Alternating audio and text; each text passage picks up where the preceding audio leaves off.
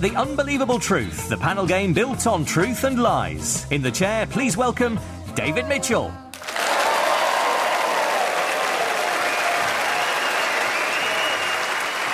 Hello and welcome to The Unbelievable Truth.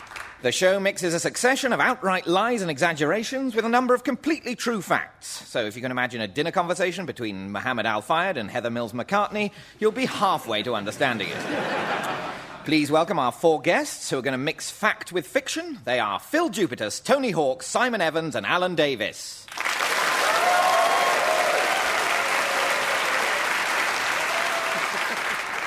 The game is a neat blend of pure simplicity and unnecessary complication. Each of the panel will present a short talk on a given subject which should be largely fabricated. However, they've all been provided with a number of true pieces of information which they should try to smuggle past the other players. Points are scored by truths which go unnoticed, while the opponents can win points if they do manage to spot them. We'll begin with Phil. Phil, your subject is bears, defined by my dictionary as mammals whose common characteristics include a large body with stocky legs, a long snout, shaggy hair, paws with five non retractile claws, and a short tail. Bears are not all known for their fearsome growls. Far from it. The spectacled bear of South America, in fact, emits a kind of low chuckle. The panda bear bleats like a little. Oh, hello. Tony. I think the spectacled bear of wherever it was does emit a low chuckle. The spectacled bear of South America. Do they have bears in South America? Well, th- uh, there is in. Well, they, ha- they, they have bears, they have spectacles. I mean, Paddington how long could it take for. even, even if there is such a spectacled bear, or as you say, Paddington, who's also Yeah. South American, it doesn't, as, as far as we the- know, chuckle. It may, you know, silently find us amusing. We but- shouldn't. Uh, I don't think we should use Paddington because that's his slave name imposed by his white owners. That always bothered me. I once toyed with the idea of holding what I would call a Peruvian dinner party and serving only marmalade sandwiches. um, Phil, carry on. The panda bear bleats like a little goat, and the Kodiak bear clicks at a speed of a thousandth of a second and has a warranty you can extend to three years. For many years, it was compulsory for European royal families to keep bears as pets. Tsar Nikolai II in the 19th century had a Russian brown bear that he fed on cake and vodka. Tony. I think he did. The If a Russian had a bear, he'd definitely give it vodka. Yeah. Let's give it vodka, just to see what happens. And then he wouldn't say anything after he'd be ripped to shreds. I mean, I certainly, if I was a, an emperor of Russia, would want to see what pretty much any animal looked like pissed. Yeah. But, um, but apparently not, not this Ah. particular Tsar. So, So these are minus points I get if I get buzzing them wrong. Yes, unfortunately, both the chuckling of the spectacled Yeah. bear and, and the absence of a drunk Russian bear is costing you dear. Yes. Phil. Louis XIV would arrive at Versailles balls with the bear dressed in the manner of his least favourite courtier. And Henry II. Oh, hello. You, there's no way you made that up. That's got to be true. You're just questioning Phil's level of creativity. Louis XIV? if you were buzzing just that, about whether or not Louis XIV existed, that's, I mean, he, he did. The, the but thing don't about think- Louis XIV taking a bear in dressed as his least favourite courtier, I suggest is true. Well, it isn't. I'm sorry. um, um, Phil. And Henry III imposed a muzzle tax on Londoners for the polar bear he kept in the Tower of London, but only for fishing. Bears are well known in the world of automotive commerce. In 1980, American manufacturers Dodge cancelled the launch of the Grizzly 4x4 after a trade review of the car during off road trials said simply, shit in the woods.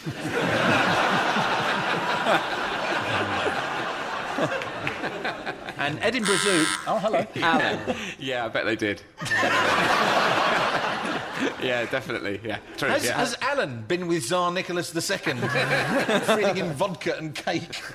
Uh, no, yes, no, that's not true. Uh, And Edinburgh Zoo got extra funding from German car giants when they named the country's only captive polar bear Mercedes. Simon. Well, it's about time I buzzed, I felt, and uh, that was the end of a sentence. So, uh, statistically, gives me as good a chance as anybody else has had so far. I'll say that was true. Um, actually, st- statistically, y- you know, you, you've really hit the jackpot because, yes, it was. Um,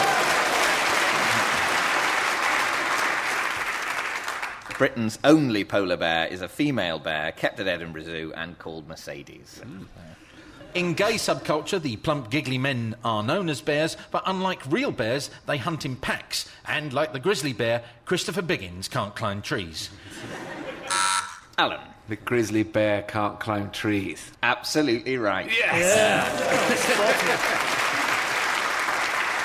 But uh, what, what's not so clear is whether or not Christopher Biggins can climb trees. Um, but gri- grizzly bears certainly can't.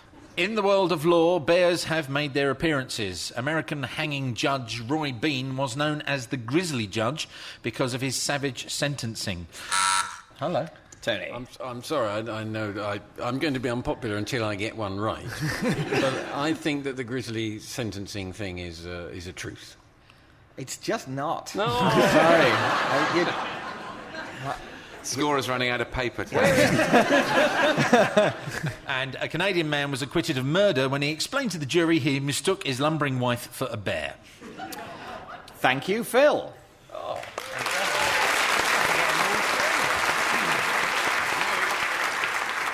So, Phil, at the end of that round, you've managed to smuggle three truths past the rest of the panel. They are that the panda bear does indeed bleat. You were so close, Tony, with the chuckling of the of the spectacled bear, but no, the panda bear apparently does bleat. What, in I, a th- I think, I, think. I, I think I know why Tony made that mistake because there really is a spectacled bear of South America, and there was a documentary made about them by Stephen Fry. So you may associate the bear with ma. ma. The second truth Henry III did impose a muzzle tax on Londoners. I knew uh, it. For the upkeep of a polar bear he was keeping in the Tower of London. Wow. Um, uh, and the third one was that a Canadian man was acquitted of murder when he explained to the jury Yeah. that he mistook his lumbering wife for a bear. At the end of that round, Phil, you've scored three points. There's that silly myth that polar bears don't eat penguins because they can't get the wrappers off. Well, we tested this at Edinburgh Zoo and it's not true. The polar bear gobbled it down in one go, wrapping and all. But something else we learnt was that it's much easier to gift wrap an emperor penguin if you sellotape its wings down first. However, I'd like to assure listeners that no penguin suffered in the making of this programme. It didn't feel a thing. Okay, we now turn to Alan Davies. Your subject, Alan, is beards, the hair that typically grows on the chin, cheeks, and neck of post-pubescent human males. Fingers on buzzers, everyone else. Off you go, Alan. Beards. Simon. That clearly is true. I, I think, I think you need a verb for, for, for anything to have actually been stated. he seemed to pause as if to suggest. I think, to be fair, I won't deduct you a point Thank for, you for that. Hillary Clinton will be forced to wear a beard at a Democratic Party fundraiser should she become the first female president of the United States. Traditionally, an incoming Democratic president poses as an untrustworthy Republican by wearing a false beard before removing it to chants of trust, trust, trust from the assembled Democrats. This is because, due to their misguided notion of virility being associated with facial hair, only Republican presidents have ever had beards. Tony. I know I haven't got anything right all evening, but I think that this is in fact true. Yes, it is absolutely true. Uh, only every every U.S. president with a beard has been a Republican. So. The notion of machismo being connected to facial hair led the Confederate Army in the American Civil War to reject those unable to grow a beard. The US Army prefers macho, hairy food, particularly beef, to feed its troops, and forbade the use of chickens until as recently as 1990. This is where the phrases to beef up and to chicken out originate. The Thanksgiving turkey. Deviation.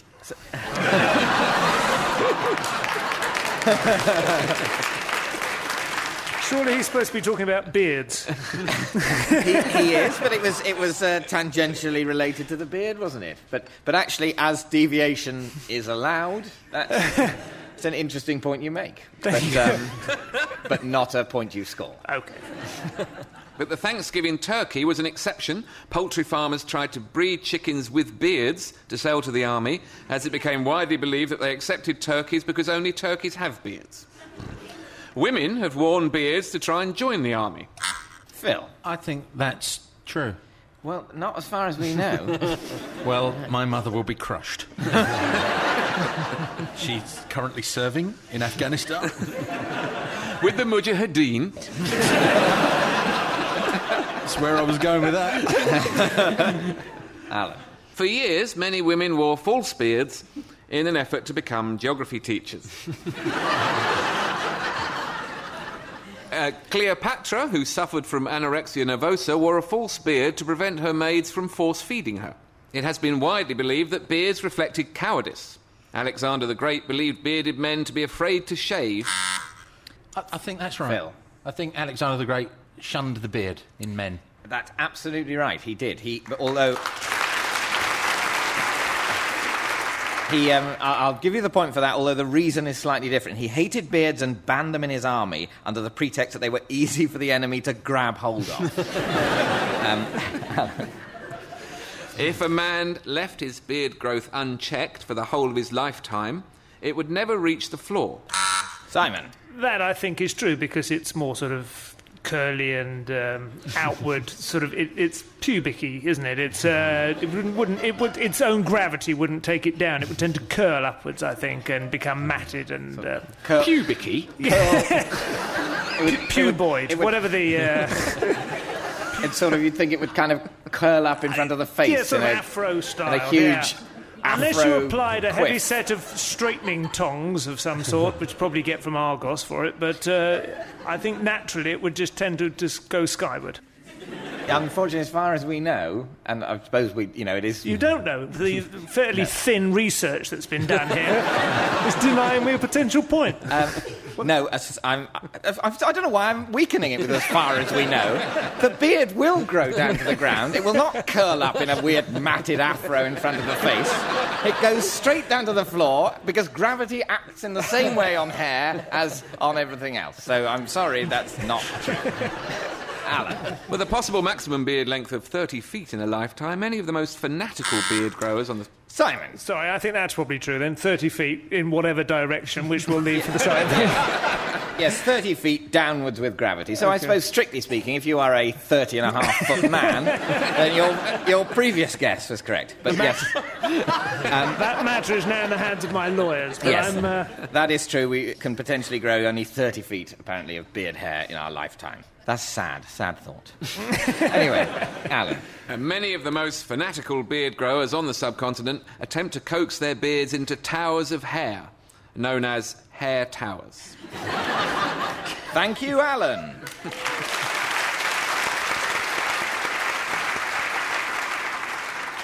So, Alan, at the end of that round, you managed to smuggle two truths past the panel, and they are that turkeys have beards.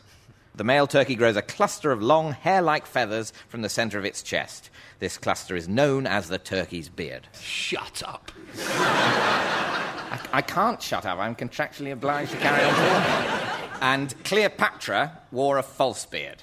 So, um, at the end of that round, Alan, you've scored two points. Bravo!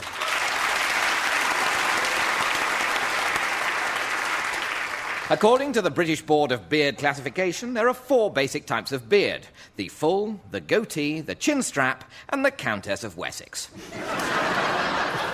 right, it's now the turn of Simon Evans. Your subject, Simon, is Queen Victoria, Britain's longest serving monarch from 1837 until her death in 1901. Fingers on buzzers, the rest of you. Off you go, Simon. Victoria was born two months premature in 1818 in a whorehouse in Vienna, which her parents were visiting as part of a social outreach program conceived to rebuild continental links after the Napoleonic Wars. At the time of her birth, she was only fifth in line to the throne, but a series of unfortunate accidents in which various members of her immediate family were killed, either by falling church masonry or decapitated by sheet glass, often watched by large black dogs. Member- Alan. She was born two months premature. which you then neatly balanced by buzzing two months late.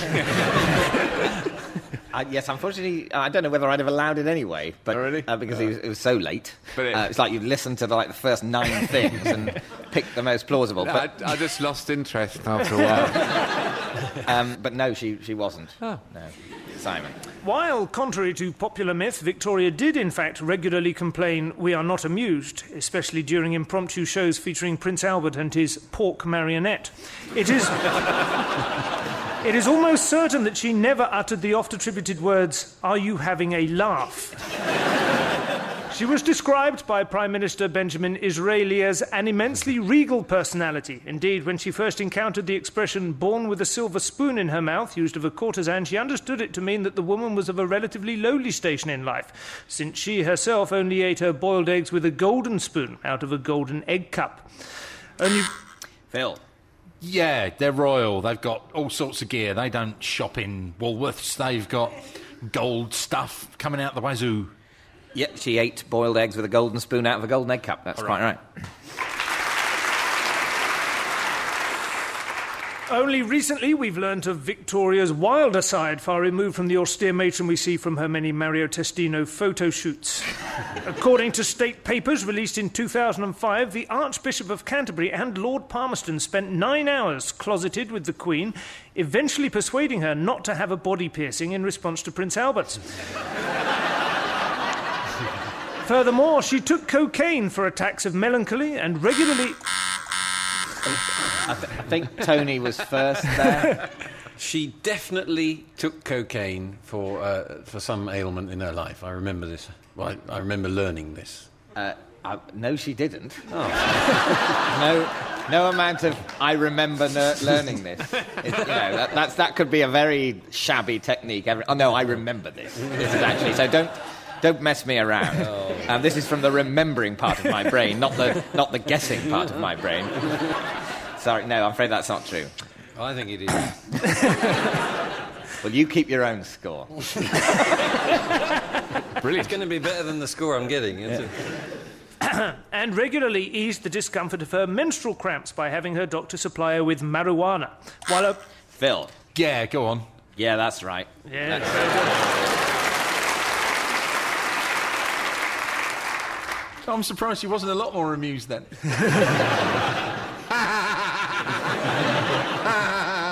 oh, on the rag, what a laugh. Victoria was a much misunderstood woman. Despite being born in England until the age of three, she spoke only German, which caused a great deal of confusion, as everyone else in the court at that time spoke Welsh. Prince Albert was, of course, not only the great love of Queen Victoria's life, but also in the tradition. Tony. Well, Prince Albert was the great love of Victoria's life. That's absolutely true. And in fact, uh, well, you, you're in the middle of a truth, which Yes. Simon can now finish. So you, you will get a point. So.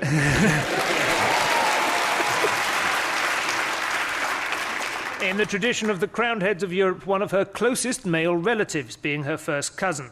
Indeed, the seeds of their affair is thought to have begun during a sequence of sleepovers initially intended only to give each respective set of parents a decent night's sleep once in a while, rather than establish a pan European dynasty that would swiftly come to anchor the greatest empire the world has ever seen. That is Thank the you. Simon.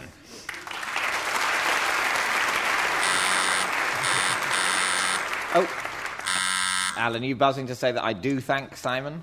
Genuinely? I, I think she spoke German to the age of three. Am Yes. I too late? Yeah, I think you are too late. But, uh, but yes, that was one of the truths that Simon smuggled past. Um, and the other of the two truths that Simon smuggled past the panel is that at the time of her birth, she was only fifth in line to the throne. That means, Simon, that at the end of that round, you've scored two points. Okay, it's now the turn of Tony Hawks. Tony shot to literary fame with his bestseller A Round Ireland with a Fridge, which he followed up with Round A&E with a Hernia. Your subject, Tony, is tennis, a game played between two players or between two teams of two players in which each player uses a strung racket to strike a hollow rubber ball covered with felt over a net into the opponent's court. Off you go, Tony. I hate tennis. And despite never having played it in my life, I was runner up three years running in the British Actors Equity Tennis Tournament. Alan. Yeah, I bet you were runner up three years ago in the equity tennis tournament. I know, I think he won. You're right, Phil. He won it. It won anything. You're too modest to say yourself. Oh, well, I thought it might come up and it would look better this way.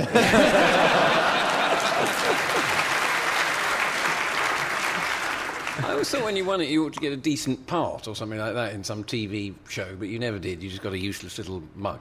I don't think that would be a good system of casting, where, where you play tennis for a role. You I live i- in far too reasonable a manner. I think, I, think Come I on, do he's as won well. the tennis tournament. Give the chap a bloody roll. he won't learn any lines. He won the tennis. Just, just tell the audience how good at tennis he is, and they won't mind his performance at all. oh, look, it's the one who won the tennis tournament. oh, good. I'm glad he's on. He's very, very good at tennis. You know. to be or not to let. Right, moving on. Um, l- lawn tennis was first marketed as a game called Sphairistike and patented by a bloke called Major Walter Clopton Wingfield in 1874. Simon. That's a real name. What, Major Walter Clopton Wingfield? Yeah, it's that one. Not very funny if it's not real. Blimey. Now, now a very underhanded Wow. technique comes in. If, It's all right. if that's not true, it's not funny enough. um, well, uh, fortunately for everyone involved with the programme, that's true. Um, and he's a true bloke, and That's right. I take that. I take that as a compliment. from Simon. yeah, and that was where lawn tennis began, apparently. First marketed, anyway. I think it was uh, probably invented before then. Right. But, uh, the first recorded instance of a court official was in 1906 when Sir William Umpire perched beside the court at Wimbledon Tennis Club and officiated in the role to which he gave his name. Interestingly, he officiated whilst perched on the shoulders of Captain Percival Highchair. That's, obviously, those names are funny enough for Simon. In an attempt to get in the Guinness Book of Records, tennis was once played on quicksand by Ali Al Haq and Abdul Fen Uhawab. Alan. Do you think those names are funny, Simon? Or do you think that's real? I think it's real. I think it's real, yeah. yeah. Uh, but slightly racist somehow. I, I can't really put my finger on it. It's not real, No? and no. Why is there no quicksand on the telly anymore? Because there used to be a lot when I was growing up. Yeah. There was a lot of quicksand, especially in Tarzan. There was quicksand almost every week. And believe- nowadays, there's almost never any quicksand. You know where I'd like quicksand? Albert Square for a kick-off.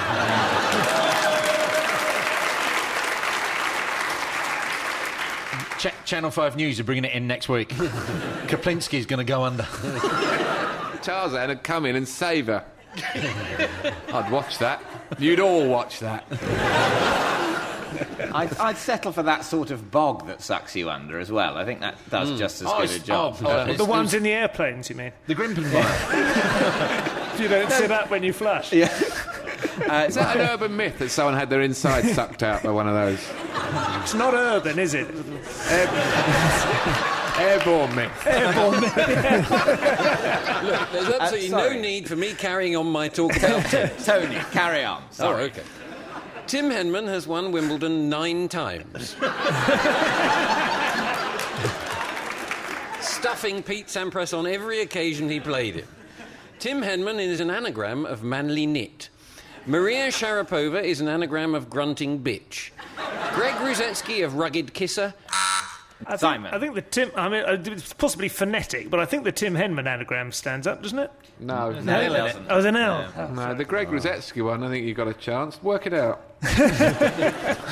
How much time have they got? Because that, count as a true fact if you do an anagram of a name? Does that count as a fact? Is that one of his facts? Is that one? I, I... Alan. Privy Greg to the internal dialogue is a there. thing there. Yes, no, yes. Greg Rusedski is an anagram of rugged kisser. You're quite right there. I like to think I was the John the Baptist to, to your correct challenge there with my Tim Henman. I set it up and gave you enough time to work it out, really, and I think I should be given 10% at that point. You were the John. John, you You're suggest. bartering for a bit of my point. Are you very competitive? It's not a very John the Baptist attitude to take. I don't think he asked for 10% of being crucified.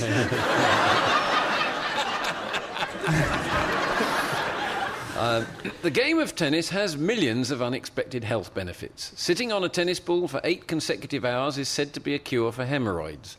Sewing a tennis ball in, in the back of your pyjamas. sewing, yes. Snoring. No, Yes, A- Alan, if- right. if you could just snoring. you- let Tony say it. And then Sewing a tennis ball in the back of your pyjamas is reckoned to be a cure for snoring. Alan. True. Yes. Because it makes you roll over. Presu- yeah, presumably because it stops you lying on your back. Yeah. yeah. The Austrians have had a tradition of entering Wimbledon despite war injuries. In 1922, Fritz Vogel played with shrapnel clearly visible in his head. An Austrian Hans Redl played at Wimbledon for nine years in a row despite losing an arm in World War II. Phil. Yes, one armed tennis player. I'm sure there was a one armed tennis player. How would he serve?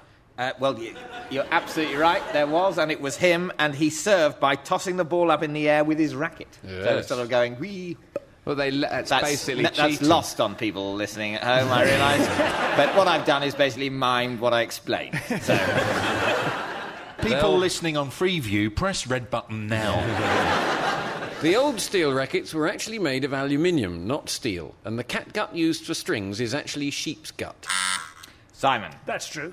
Yes, Which- it is which true. bit? The, the, the gut. Yes, Yeah, that's right. yeah, that's absolutely true.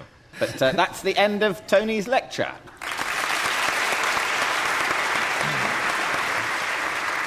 And um, so, Tony, at, at the end of that round, you've managed to smuggle no truths past the rest of the panel. Um, and yes, you've scored, therefore, naught.